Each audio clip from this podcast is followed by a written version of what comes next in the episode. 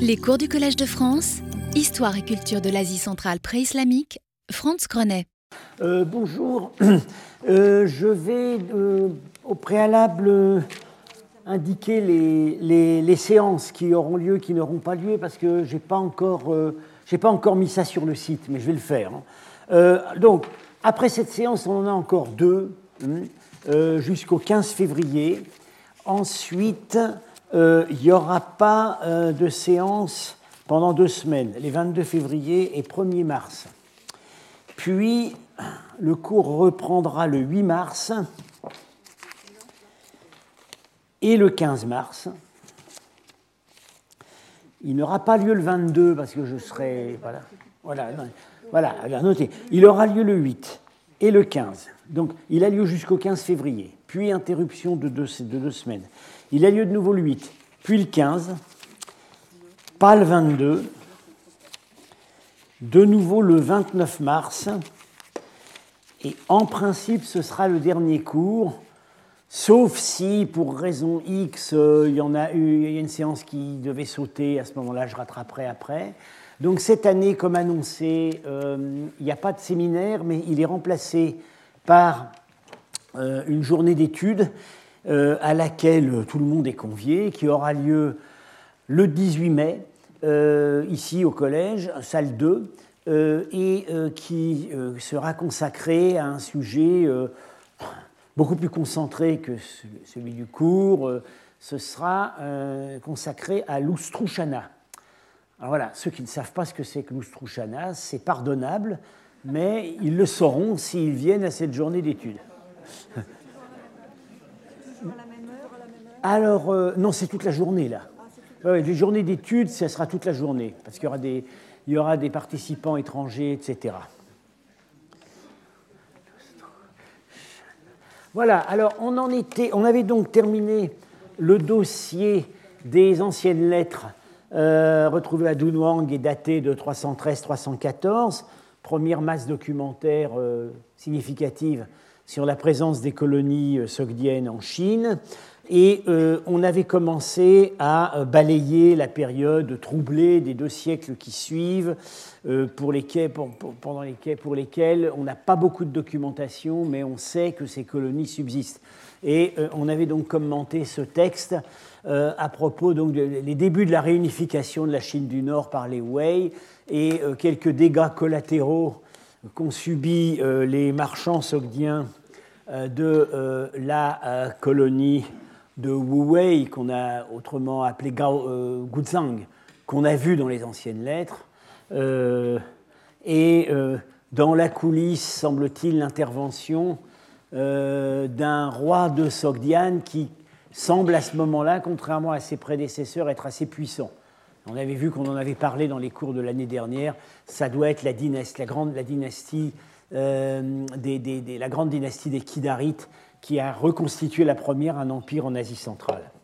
Euh, alors, euh, on avait vu aussi donc qu'à partir de cet épisode, on commence à nouveau à avoir des attestations d'ambassade euh, qui viennent à la cour de Chine.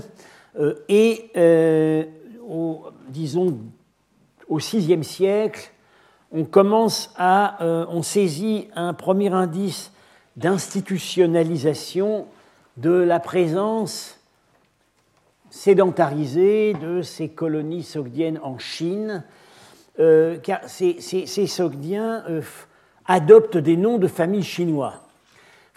Ces noms de famille chinois, en fait, renvoient à leur principauté d'origine. Donc on voit très bien qu'à ce moment-là, euh, l'administration chinoise, ou peut-être eux-mêmes en fait, ont voulu s'identifier d'une manière plus saisissable. Et puis on voit aussi que la fiction du grand empire nomade très large des Kangkyu, qui avait recouvert un peu euh, toutes ces, euh, euh, toutes ces, tous ces marchands, toutes ces colonies étrangères dans les siècles précédents, cette fiction s'est désormais effacée et on a une fragmentation politique qui, qui, qui- qui s'affiche. Hein. Alors, en fait, à partir de maintenant, presque tous les Sogdiens que nous allons rencontrer ont des noms doubles Ils ont au début un nom de famille chinois. Vous savez qu'en chinois, le nom de famille se met avant, avant le nom personnel. Donc ils ont, ils ont le nom de famille chinois. Et ensuite, ils ont un nom qui généralement est la transcription d'un vrai nom sogdien, souvent en rapport avec des divinités zoroastriennes. Alors, euh, on, va, on, va, voir un personnage qui. On avait déjà vu le traducteur des écrits bouddhiques Kang Senghui. Kang, ça veut dire originaire de Samarcande ou de sa, de sa principauté. An veut dire Bukhara. Euh, Tsao, euh, alors on, va comment Lustrushana, donc qui justement sera l'objet de, la de la journée d'études le 18 mai.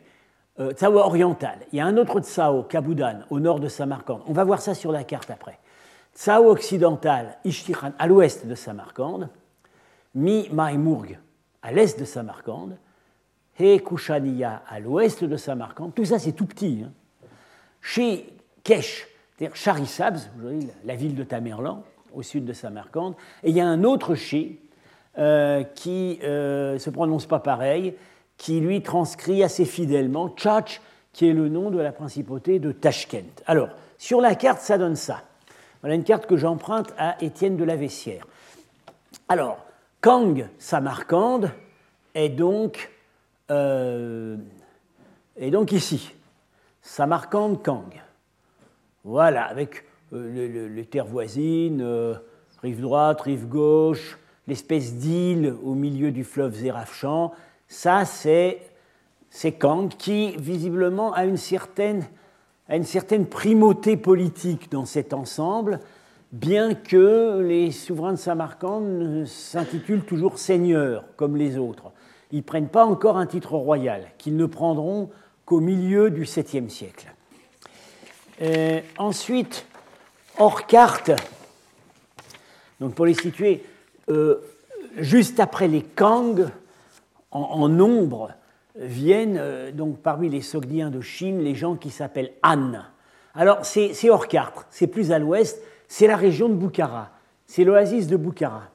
Alors Han, dans les étapes antérieures, avait, avait eu la forme Ansi, ça veut dire Archak, c'est-à-dire les Arsacides de la dynastie Parthe. C'est le nom qui avait désigné l'empire Parthe. Puis après, ça a désigné la ville de Merve. Et puis ça a fini par désigner Boukhara. Pour une raison très simple, c'est que Boukhara, c'est la principauté la plus à l'ouest. Donc on lui a appliqué le nom qui a auparavant désigné ce qui se trouvait à l'ouest. Euh, hors carte, l'Ustrushana, euh, Tsao oriental, qui est en fait par ici, sur la route, euh, sur l'une des principales routes vers la Chine, mais dans la direction nord-est. On a un autre Tsao qui est Kabudan, c'est juste au nord de Samarcande. Alors vous voyez, ces petites principautés, elles ont une identité très forte, hein, parce que c'est vraiment... Euh, euh, euh, avec Étienne de la Vessière, on a prospecté tous ces, tous ces sites et tenté d'identifier leurs capitales respectives. tout ça, ça se fait en une heure de voiture. Bon. Euh, donc Kaboudan est ici au nord de Samarcande, donc, euh, euh, Tsao. On a un Tsao occidental ici qui est Ishtiran, ici, qui a une certaine importance au 8e siècle parce que c'est là que les rois de Samarcande, chassés par les Arabes, vont se réfugier. alors, important, on a Mi, Maïmourg, au sud-est. Alors ça, c'est une principauté qui a une importance locale parce que, comme vous voyez sur la carte, ils sont à la tête... Oh là là, mon Dieu, ça marche plus très bien. Ils sont à la tête du canal qui, sur 80 km, va finir le canal d'Argom, qui, finit irrigue toute la plaine du milieu. Là. Voilà, donc c'est une principauté qui a vraiment une importance stratégique pour l'alimentation en eau toute la, de toute la région. Et alors il semblerait qu'à certains moments, la capitale de Maïmourg était en fait plus à l'est et que c'était Pelgikent, cette ville dont on a déjà eu l'occasion de beaucoup parler. Bon, alors, j'ai des soucis avec ma flèche pointeuse. Ça, c'est embêtant. Hmm. Euh, alors, par ailleurs, On a donc encore une principauté qui s'appelle He, ici, Kushaniya. Oui, tout ça, c'est vraiment sur, euh, c'est sur 200 km. Euh, on a donc au sud de ces montagnes, ici, l'oasis de Charisab, Shi, et on a au nord, loin au nord, Shi, Tashkent. Voilà. Euh, alors, on voit que, à part, outre Kang, Samarkand et An, Bukhara, euh, quatre des noms, quatre des neuf noms, se situent sur le cours même de la rivière du Zerafshan. Euh, et c'est pas par hasard que dans les textes chinois, le Zerafshan est appelé la rivière des caravaniers. Les caravaniers et pour caravanier, les Chinois emploient le terme sapao qu'on va retrouver, qui en fait désigne, est aussi la désignation des chefs de, des communautés sogdiennes en Chine. Donc ils étaient très conscients que tout ça était structuré par cette rivière. Donc d'amont en aval, Mi, Maimurg, euh, donc euh, Kang, Samarkand, euh, Sao, Kaboudan, Sao occidental, Ishtikhan, He, Kushanir. Alors, euh, en fait, il est intéressant de constater qu'à cette époque, les Sogdiens ne sont certes toujours pas les seuls, occidentaux établis à demeure en Chine, mais ce sont les seuls qui bénéficient d'un système classificatoire aussi raffiné. Hein. Euh, il y a des noms de famille chinois attachés à d'autres régions d'Asie centrale. Alors voilà la Sogdiane ici en vert, voilà les colonies sogdiennes dont on a parlé, dont on va être amené à reparler. Euh, alors il y a des Bactriens, toujours présents en Chine à ce moment-là. Euh, ils ont, on les désigne du nom de famille généralement Luo. Euh, mais euh, la dénomination est moins stable et en tout cas, euh, ils n'ont pas de nom de famille qui soit distingué selon les diverses principautés entre lesquelles ils se répartissent. Ces principautés sont connues des Chinois par les ambassades qu'elles envoient, mais ça ne se reflète pas dans les noms de famille. Donc, en fait, tous ces gens qui sont à l'ouest de la Chine sont regroupés sous la dénomination générique de Hu, qui veut dire barbare d'Occident. Euh, et, euh, euh, mais, mais, au départ, les Hu étaient plutôt les Huns. donc voilà, il part ici en Mongolie. Et, au fur et à mesure qu'on avance, 6e, 7e siècle, on voit que quand les textes chinois parlent des Hu, ce sont de plus en plus les Sogdiens. Le Hu, par excellence, c'est le Sogdien et je dirais même physiquement. Le Hu au superlatif, c'est le Sogdien. Euh, on, avait parlé un peu au début, et on va être amené à en reparler, au type physique stéréotypé que les Chinois donnent aux Sogdiens, c'est vraiment, euh, pour eux, il n'y a pas de problème. C'était des, quand ils voyaient cette, tête-là, c'était des Hu, et ça voulait dire des Sogdiens. Euh, les Bactriens, alors, ils sont toujours présents en Chine à ce moment-là. On dit plus Bactrian, on dit Torarestan. Mais ils font assez pâle figure, on ne les voit pas beaucoup dans les documents. Euh, il semble qu'ils ont une niche technique, c'est le verre. Euh, et ils importent le verre, des, objets en verre, et ils les fabriquent. Y compris, ils ont des ateliers dans la capitale, Changnan, Xi'an. C'est très curieux, les Sogdiens avaient un artisanat très habile, mais ils n'ont jamais été capables de fabriquer du verre avant la conquête arabe. Euh, dans, les niveaux archéologiques. Pour nous, c'est très pratique qui travaillons à Samarcande, sur d'autres sites multistrates, parce que quand on commence à voir des petits morceaux de verre dans les couches, on se dit tiens, les Arabes sont là. C'est les Arabes qui ont introduit la technologie du verre. Euh, alors que les Bactriens, semble-t-il, depuis l'époque des contacts avec l'Empire romain, puisque la première route de la soie, je l'ai dit, celle décrite par Ptolémée, passait surtout en Bactriane et au sud du Taklamakan. C'est à partir du 5e siècle que la route se détourne vers le nord. Ils ont gardé ça. Ils avaient appris à faire du verre et ils ont continué à savoir le faire. Alors, il y a un autre peuple qui joue un rôle très important dans le commerce, c'est les Chorasmiens, les gens du Choresme, sur le delta, dans le delta de, la Moudaria, dans la mer d'Aral. Les Chorasmiens, je leur ai consacré mon cours d'il y a deux ans. Alors, ils sont très importants dans le commerce, mais on les voit associés aux Sogdiens, mais sur la branche ouest de la route. C'est-à-dire que eux, leur spécialité, c'est plutôt le commerce avec le nord, le monde, euh, le monde de la Volga, du Don, de l'Oural, le commerce de l'ambre, le commerce des fourrures. On les voit bien situés là-dedans, et le commerce des esclaves. On les voit bien là-dedans, mais on ne les voit pas en Chine dans les textes.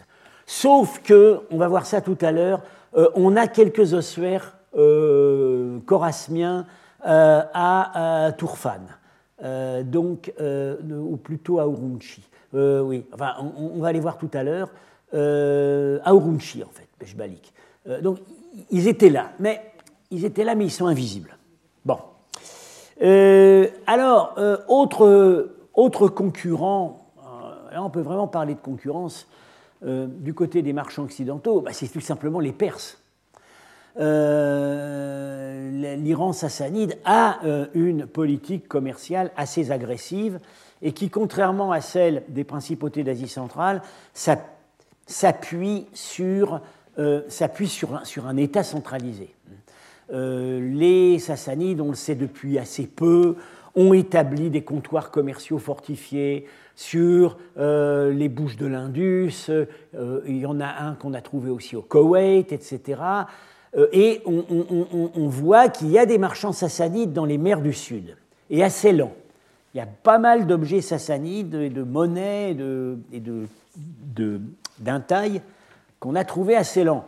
Ils ont l'air, eux, d'être spécialisés sur la route maritime, où il y a aussi des Sogdiens. Parce que les Sogdiens, on l'avait vu, ils sont quand même descendus en Inde, et on, avait vu par la, biographie de certains traducteurs sogdiens de textes bouddhiques que dans certains cas, ces Sogdiens établis en Chine venaient en fait de colonies qui étaient en Inde ou euh, au Tonkin. Mais euh, visiblement, là, sur les mers du Sud, ils sont en concurrence avec la marine sassanide. Euh, les Sogdiens ne sont pas des marins on, les voit un peu sur les mers, ils ont dû prendre les bateaux des autres. Euh, les Sassanides, ce sont des marins, ils ont une, ils ont une marine, ils ont une d'une certaine façon, ils ont une marine nationale. Voilà, donc ça, ça, fait la différence. Sur les routes indiquées ici en vert, on peut vraiment dire, y compris jusqu'à Byzance, qu'à partir du VIe siècle, ce sont les Sogdiens qui tiennent le haut du pavé. Alors, une question euh, intéressante, ce serait évidemment de savoir combien tous ces Sogdiens dans ces diverses colonies, euh, ici, alors j'ai indiqué, euh, j'ai dû indiquer sur cette carte que j'ai faite il y a très longtemps, donc je ne me rappelle plus très bien les conventions que j'avais adoptées. Oui, c'est ça. les points noirs, c'était ville sogdienne ou fondée par des Sogdiens, et euh, les ronds, c'était présence sogdienne attestée. Vous voyez quand même qu'ils sont, ils sont absolument partout sur la route. Euh, alors, en étant. Il est tombé, il ne marche plus. Déconnecté. Bon, bah, c'est très dommage. Je vais parler plus fort. Euh, Bon, vous m'entendez? Oui, vous m'entendez. Euh, euh, on, aimerait savoir combien ils étaient. Euh, alors, évidemment, on n'a pas, pas de chiffres. On a, des, on a des recensements chinois. Mais ces recensements chinois sont globaux.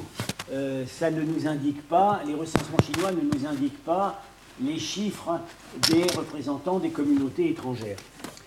Euh, malgré tout, on peut faire des calculs d'estimation. Euh, non pas, pas de la présence sogdienne. oui, voilà, on a quand même des indices sur une présence sogdienne assez nombreuse euh, dans les colonies en Chine à l'époque des anciennes lettres. Parce que ces anciennes lettres nous parlent de euh, à un endroit, une ville dont le nom n'est pas conservé, on nous dit qu'il y a 100 euh, chefs de famille. 100 chefs de famille, même en considérant que euh, assez souvent ces marchands expatriés étaient tout seuls, ça fait quand même du monde. plus tard, on nous dira qu'il y a l'institution du SAPAO, donc l'institution du, chef communautaire, est présente dans chaque région qui a 200 foyers d'étrangers. Ça, fait, du monde. Euh, on a un autre chiffre. Alors, il paraît astronomique, mais il n'est peut-être pas complètement invraisemblable. Euh, à Xi'an, donc la capitale, qui redevient capitale à l'époque des Tang, Changnan, Xi'an, on sait qu'à l'époque des Tang, il y a un million d'habitants. C'est une des plus grandes villes du monde. Euh, en 641, au moment où les Chinois ont défait l'empire des Turcs orientaux, ils auraient établi 100 10 000 familles de Turcs orientaux à Xi'an. Donc vous voyez, ça fait quand même euh, ça fait euh, du 3-4% si on compte les, membres des familles. et beaucoup de ces Turcs orientaux, en fait, devaient être des Sogdiens. Parce qu'il y avait des Sogdiens euh, en Mongolie, dans le sud de la Mongolie, enfin, et même dans les profondeurs de la Mongolie, surtout dans l'actuelle Mongolie euh, intérieure. Euh, donc, ça, faisait du monde.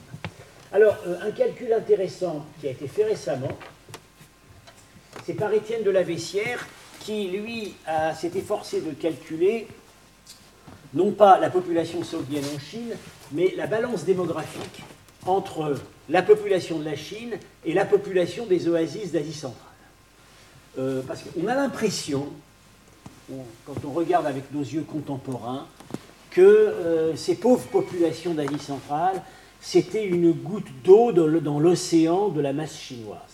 Eh bien non, eh bien non, parce qu'en fait la Chine était beaucoup moins peuplée, et, euh, en revanche les oasis d'Asie centrale étaient sans doute à peu près aussi peuplées qu'elles le sont aujourd'hui. Donc ça ne nous donne pas la même balance qu'aujourd'hui. Alors voilà, c'est un article qu'il vient de faire paraître dans Journal of the Economic and Social History of the Orient. Donc au 8e siècle, on a par les recensements des chiffres suivants.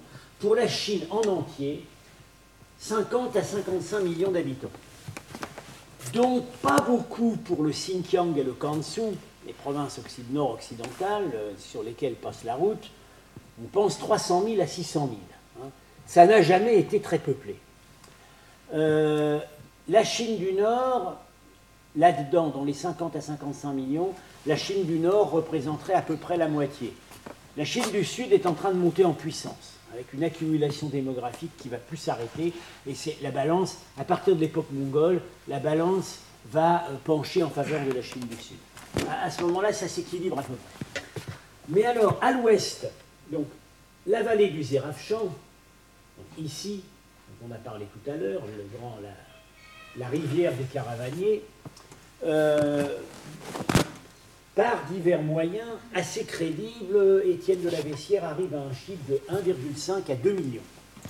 Euh, alors, ces calculs viennent, bon, ça, ça vient. Euh, Ah, d'accord. Euh, ça vient des, premiers recensements russes, au moment de la conquête russe, parce qu'entre euh, le haut Moyen Âge et euh, le 19e siècle, la technologie agricole n'avait pas changé. On peut extrapoler à partir des chiffres. il a fait également des calculs très fins d'après l'étendue des surfaces irriguées qu'on peut déterminer par la prospection archéologique. on sait très bien, on a les chiffres de densité que pouvaient porter les terrains euh, qui euh, avaient une agriculture euh, non irriguée, irriguée, etc., jardinière. Donc on arrive à 1,5 à 2 millions.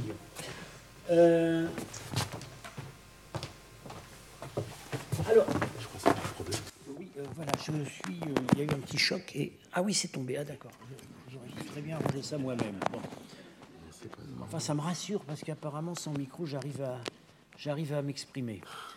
Euh, voilà, merci. Merci. Euh, donc, on voit très bien que la, la balance entre euh, la vallée du Zirachan, à quoi il faut ajouter les autres grandes oasis de l'Ouest L'oasis de Bactre, c'est quand même très très peuplé.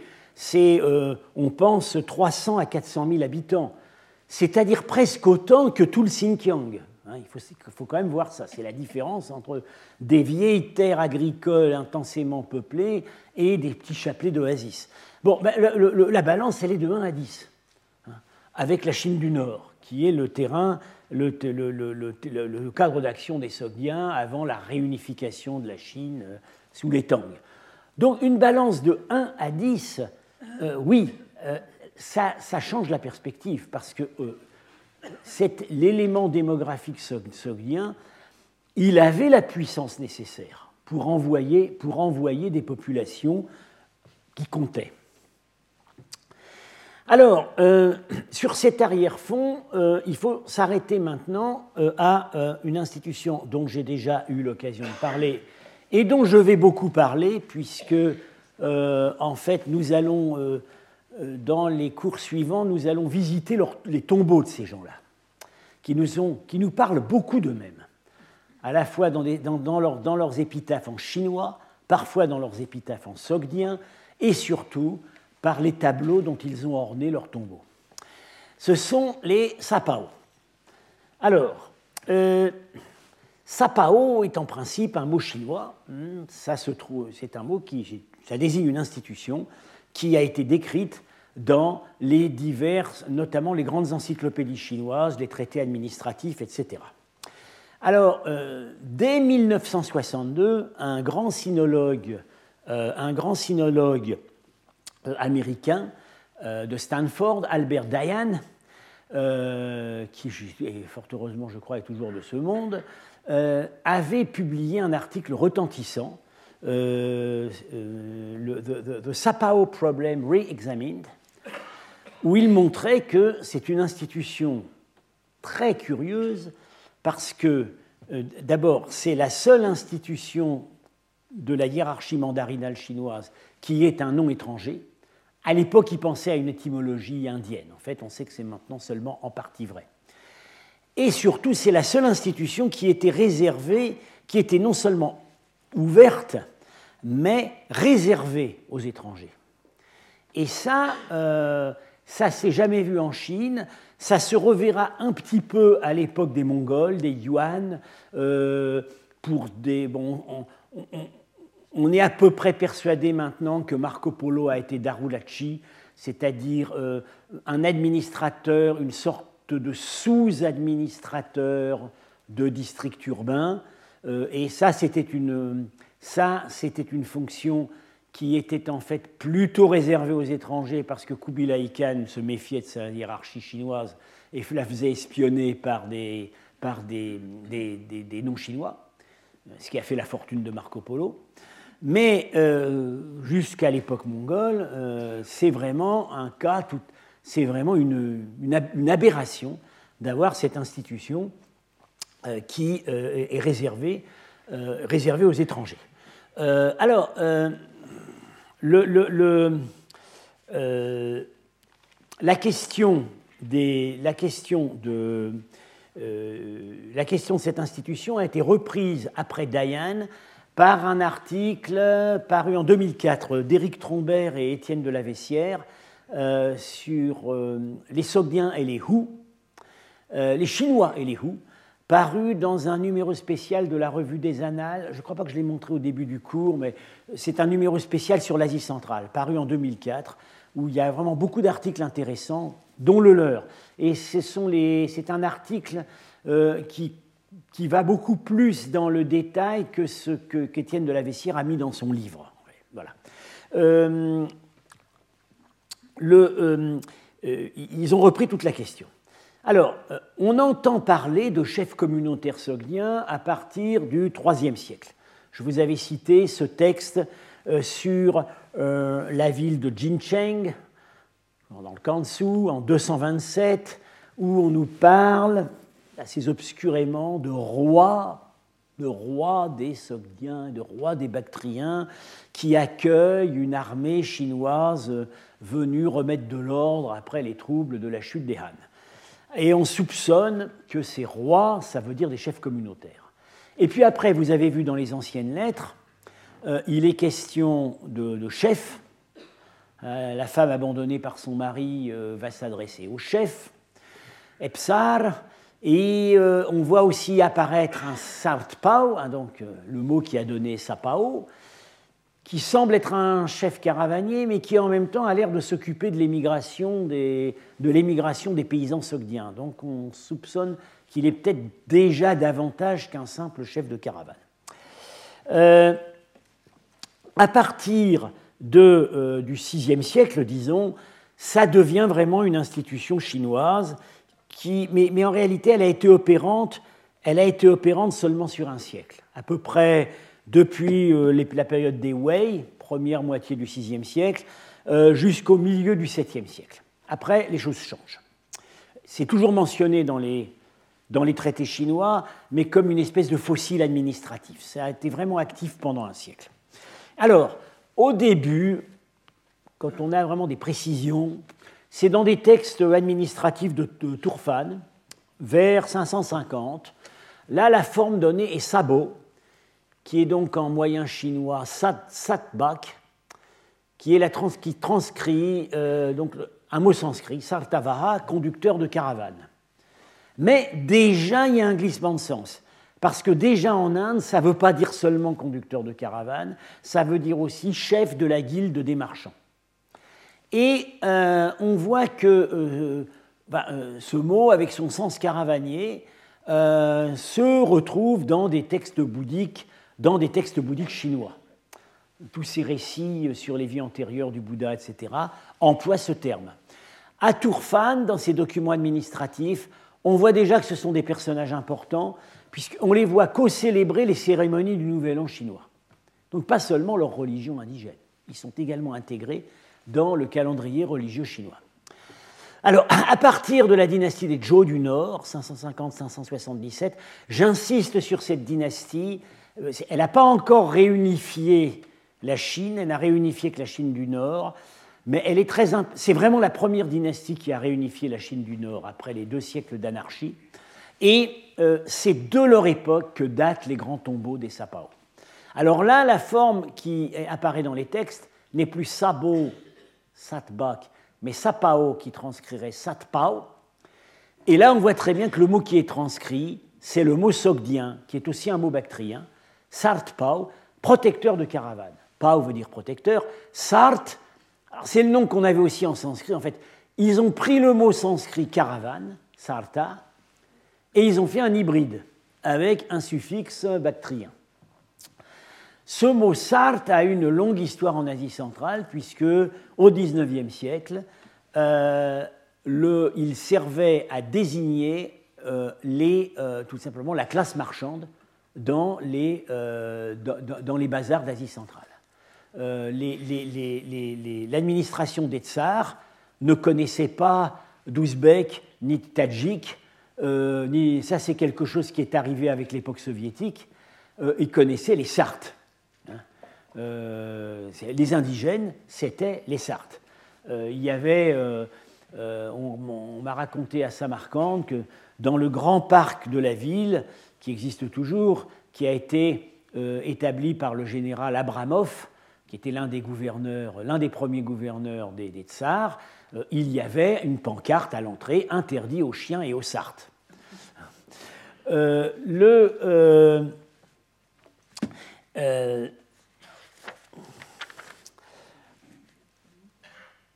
alors, au moment où on les voit apparaître dans la hiérarchie, dans la hiérarchie mandarinale, euh, ces sapao sont intégrés dans ce qu'on appelle, dans un des, une sorte de ministère qu'on appelle l'office de l'intendance des hôtes. Alors c'est l'administration qui s'occupe de, euh, qui s'occupe de la réception des ambassadeurs. Mais en même temps, c'est en même temps un peu un ministère des Affaires étrangères, euh, en même temps un peu euh, euh, un, office central de l'immigration, c'est un petit peu toutes ces fonctions. alors, à ce moment-là, on voit que à la capitale, il y a deux SAPAO, et par ailleurs, il y a un SAPAO dans chaque région qui a une population de plus de 200 foyers, ou, bon, principe sogdien. C'est l'avant-dernier des 30 grades de la hiérarchie mandarinale. Donc a priori, euh, voilà, du point de vue chinois, c'est pas grand-chose. En réalité, on va voir par leur tombeau euh, que euh, c'était beaucoup. tout simplement parce que ces gens, ils étaient peut-être pas gradés très haut dans la hiérarchie mandarinale, mais ils étaient beaucoup plus riches que tous les autres mandarins. Dans les descriptions un peu plus tardives qu'on a pour l'époque Tang, chaque sapao a un bureau qui comporte deux ministres du culte, du culte local, du culte zoroastrien, on va en parler maintenant, un officier militaire, donc ils avaient une milice, et un scribe archiviste, donc ils avaient une bureaucratie, une chancellerie. Tous ces gens-là, donc les deux ministres du culte, l'officier militaire et le scribe archiviste, sont considérés comme des mandarins, bien qu'étrangers. Et en dessous, il y a tout un personnel subalterne, également étranger, et qui n'est pas mandarin. Alors, qu'est-ce que c'est que ce culte Sian les, Sapao, euh, donc, président, sont certes associés aux cérémonies chinoises du Nouvel An, mais par ailleurs, ils président euh, aux cérémonies du culte Sian, pour lequel ils disposent chacun de deux ministres du culte. Ça, c'est assez intéressant à commenter. Le culte Sian, c'est le nom sous lequel les Chinois ont désigné le zoroastrisme sogdien un peu spécial tel qu'ils pouvaient l'observer dans les milieux d'immigrés sogdiens. Parce que quand ils ont parlé, quand les Chinois parlent du on va dire, du zoroastrisme orthodoxe, j'aime pas beaucoup le terme qui est anachronique, mais enfin voilà, le zoroastrisme sassanide, l'ancêtre du zoroastrisme parsi et du zoroastrisme qu'on a aujourd'hui, ils emploient un autre terme qui est très parlant, le culte Huotien, le culte du feu et du ciel. Excellente définition du zoroastrisme. Euh, Sian, en fait, c'est un mot aussi qui vient de ciel, Tian, mais c'est une forme dialectale, c'est une forme dialectale du Kansu. Et euh, on va. Euh, euh, la question de savoir. Voilà, si, si le culte sian, c'est exactement le zoroastrisme sogdien, et quel rapport le zoroastrisme sogdien entretient véritablement avec le zoroastrisme d'Iran, c'est une question passionnante sur laquelle je travaille avec d'autres, notamment ici Pénélope Ribou. on ne l'a pas épuisée cette question et on n'est pas prêt de l'épuiser. Mais bon, on a quand même des cadres. Alors, euh, c'est curieux, on nous parle toujours de deux ministres du culte sian pour chaque sapao. Un ministre principal et un maître des cérémonies. Il y en a toujours deux. Et alors, vous voyez, c'est curieux, sur les représentations de prêtres sogdiens, zoroastriens, ils vont presque toujours par deux. Euh, voilà un ossuaire sogdien du Kirghizistan. Ils font, ils, font la libation sur l'autel du feu. Ils sont deux. Alors, on les reconnaît tout de suite parce qu'il y a, disons, deux attributs vestimentaires par lesquels on ne peut pas les manquer. C'est le masque, le couvre-bouche devant la bouche, qu'on appelle le padam, qui est une sorte de masque de chirurgien euh, destiné à éviter de polluer le feu sacré. Euh, alors, on le, compare parfois au masque que portent encore aujourd'hui les Jaina. Mais ça n'a pas du tout la même fonction. Les Jaina ont un masque pour pas respirer leur grand-père. Parce que s'ils respirent un moustique, euh, là, ça peut être la réincarnation de l'âme de leur grand-père. Ils veulent éviter ça. Alors que les Zoroastriens, c'est pour ne pas postillonner dans le feu sacré. Euh, c'est encore utilisé aujourd'hui. Si vous voyez des, images de cérémonies du culte du feu, par exemple à Bombay, ils ont tous ça. Euh, et puis alors, ils ont aussi une ceinture euh, qui est nouée trois fois. Alors ça, c'est pas spécifique aux prêtres zoroastriens. Tout zoroastrien est supposé la porter, mais chez les prêtres, ça se voit davantage. Alors voilà, les voilà sur un ossuaire euh, sogdien, les voilà sur un tombeau de sapao que je vais abondamment commenter. Ils sont également par deux. Là, il n'y en a qu'un sur un autre ossuaire sogdien, mais généralement, ils sont deux. Et ça fait sens dans le zoroastrisme, parce que un prêtre seul peut célébrer un office mineur. C'est le cas de celui-là. L'office pour les morts est un office mineur. Il peut faire ça tout seul. Mais euh, un office majeur, techniquement c'est le yasna, le vendidad, etc., doit être célébré par deux prêtres, toujours.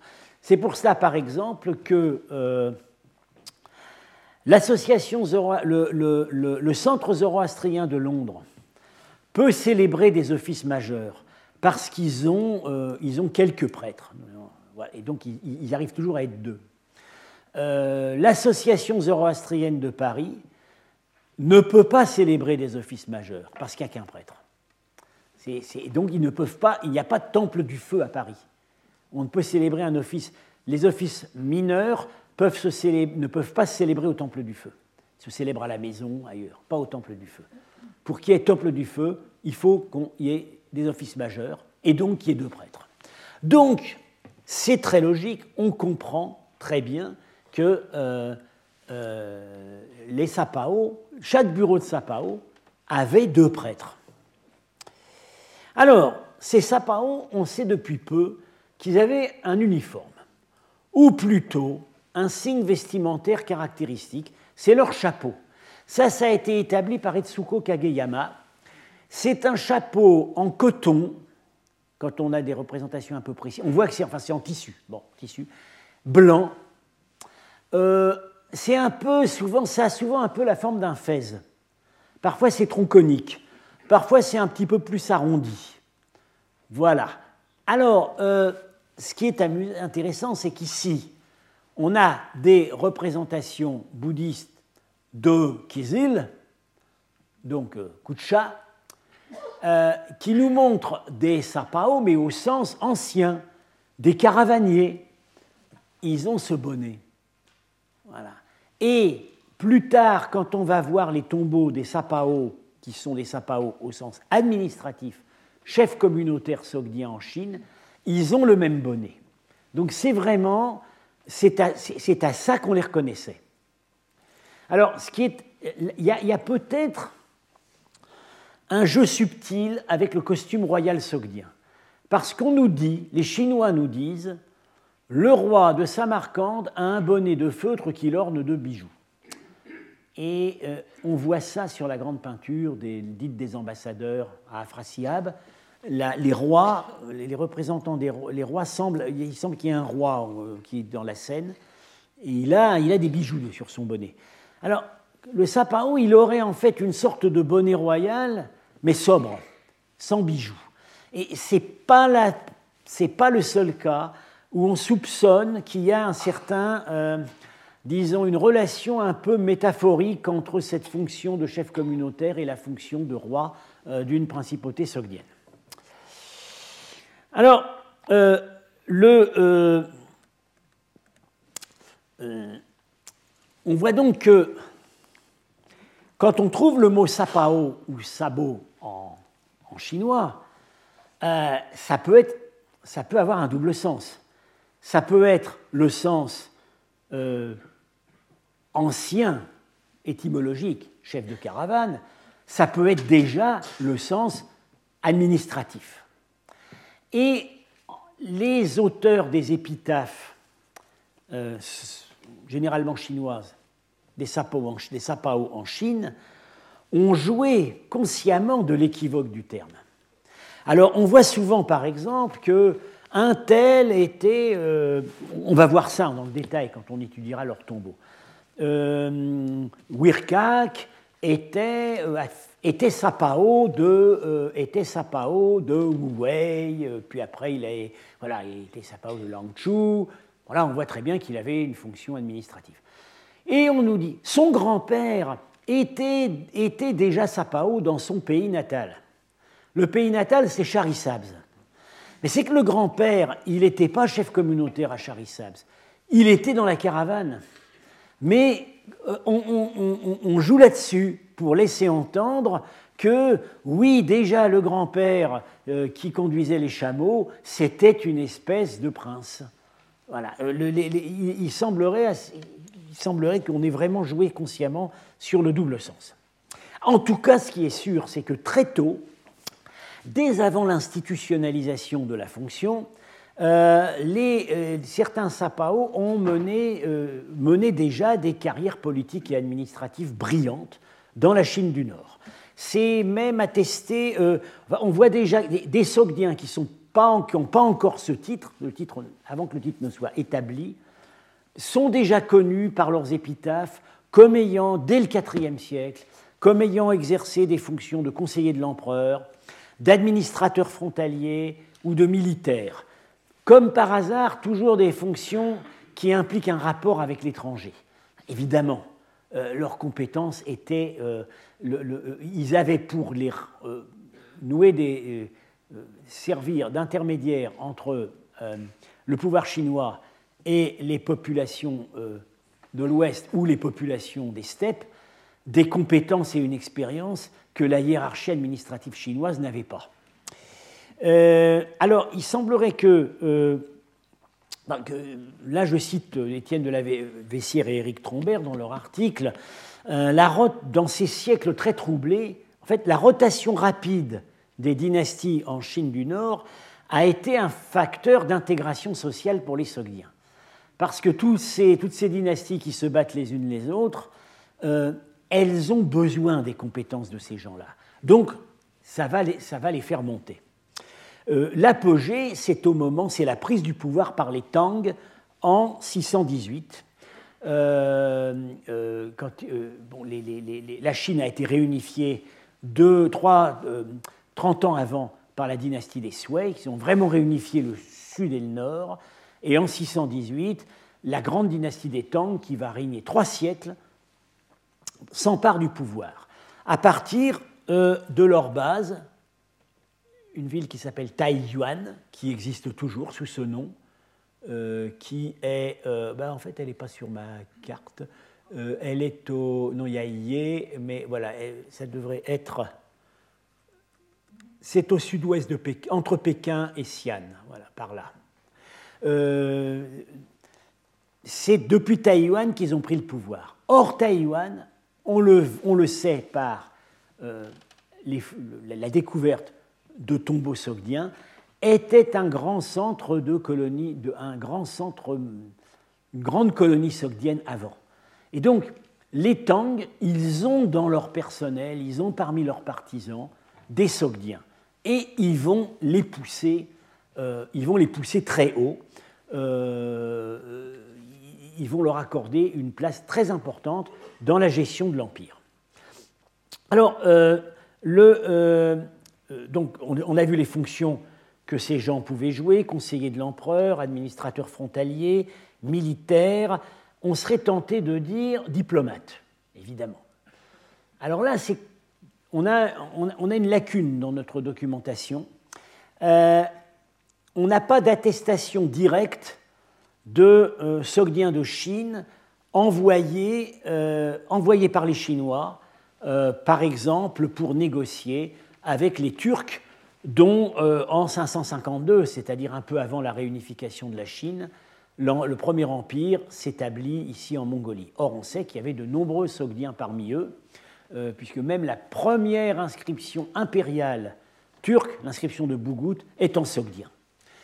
Euh, on n'a pas l'attestation de euh, Sogdien de Chine utilisée pour des missions diplomatiques chez les Turcs. Euh, dans les images qu'on va examiner plus tard sur les tombeaux sogdiens, il y a certaines scènes qui peuvent laisser penser à ça. On voit des, des, des, des sapaos sogdiens en, en, négociation avec des Turcs. Alors, l'inverse est, est avéré. Les Turcs utilisaient des sogdiens comme ambassadeurs. Alors on a un exemple magnifique. C'est en 568 un personnage qui s'appelle Maniach. Voilà. Euh, qui, euh, en fait, il n'est pas connu par les textes chinois, il est connu par les chroniques byzantines. Parce qu'il a, il a servi d'ambassadeur du souverain turc, le Kagan, donc empire tout nouvellement établi, auprès de, des Sassanides, et l'ambassade ayant échoué, il a été envoyé à Byzance. Euh, et là, en quelque sorte, il a été débriefé par l'entourage de l'empereur. On, lui a, on, lui a posé un certain nombre de questions sur la situation politique en Asie centrale, etc. J'en ai parlé à mon cours de l'année dernière. Alors, ce manière, il était, on le voit apparaître dans les textes byzantins comme ambassadeur. Est-ce que ça n'est qu'un ambassadeur? Non.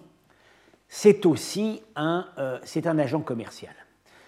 et récemment, notre collègue Nicolas Di Cosmo à Princeton a eu la bonne intuition.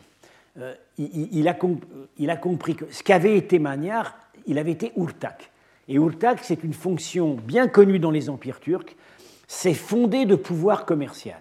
C'est celui à qui le souverain, confie la gestion de ses intérêts économiques. Euh, et Magnard était chargé, on le, voit très bien parce que la, nature de sa mission, il est chargé de promouvoir euh, la, soie la, soie chinoise par intermédiaire sogdien à l'ouest. Alors, on l'envoie déjà chez les Sassanides pour écouler de la soie chinoise. Euh, la soie chinoise, les, Turcs en avaient à ne plus savoir qu'en faire, puisqu'ils étaient complètement inondés de rouleaux de soie chinoise par la, par la diplomatie chinoise. Euh, donc le rôle de l'Urtak, c'était de transformer cette soie en quelque chose qui pouvait davantage intéresser les Turcs, en clair, des métaux précieux et des espèces. Et euh, il est donc envoyé, Maniar est d'abord envoyé euh, chez euh, l'empereur sassanide Rostro Ier pour négocier, n'est-ce pas, l'exportation de la soie chinoise. Rostro le, le, reçoit très poliment et lui dit bah, Tiens, je vais te montrer quelque chose. Et qu'est-ce qu'il lui montre? Toute la soie qu'avait amenée Maniar, Rostro l'a fait brûler devant lui. Il dit J'ai pas besoin de vous, les Sogdiens, moi j'ai ma marine et la soie chinoise, je l'achète directement dans les ports de Chine. Donc, échec de la mission commerciale euh, euh, euh, chez les Sassanides. Ça ne les a pas découragés. On a envoyé Magnard à Byzance. Voilà, et on, a, on a, le récit. Donc, Magnard sogdien établi chez les Turcs, car voilà, ici Ordubalik, près de l'actuel Karakorum, la capitale. Il fait d'abord une tentative d'ambassade chez les Sassanides, ça marche pas, et ben voilà la route qu'il a prise. On sait qu'il est passé par le mais en plus son texte, le texte en parle, euh, et, il arrive à Byzance. Alors, euh, comme par hasard, euh, comment s'appelle le comptoir qu'on voit apparaître à cette époque en Crimée, près de la future, le comptoir, futur comptoir vénitien de Kaffa Il s'appelle Sougdaya. Euh, c'est la ville des Sogdiens.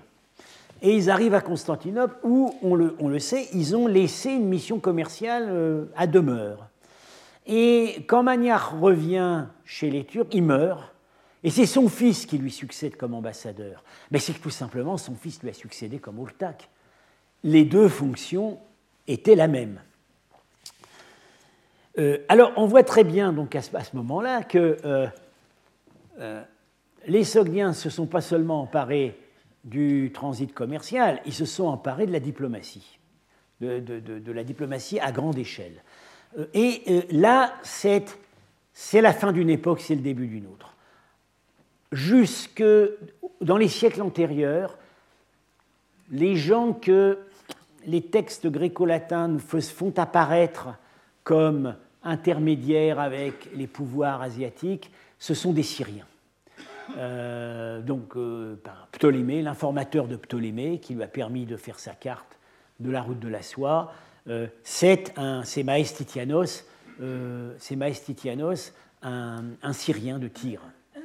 mais, et, le dernier de ces Syriens, c'est en 468, donc un siècle avant Magnard, on nous parle encore d'un marchand d'Apamée, Eusèbe, qui est chez les Eftalites, l'empire euh, qui est à ce moment-là en Asie centrale, et qui euh, monte les Eftalites euh, contre les Sassanides en faveur des Byzantins.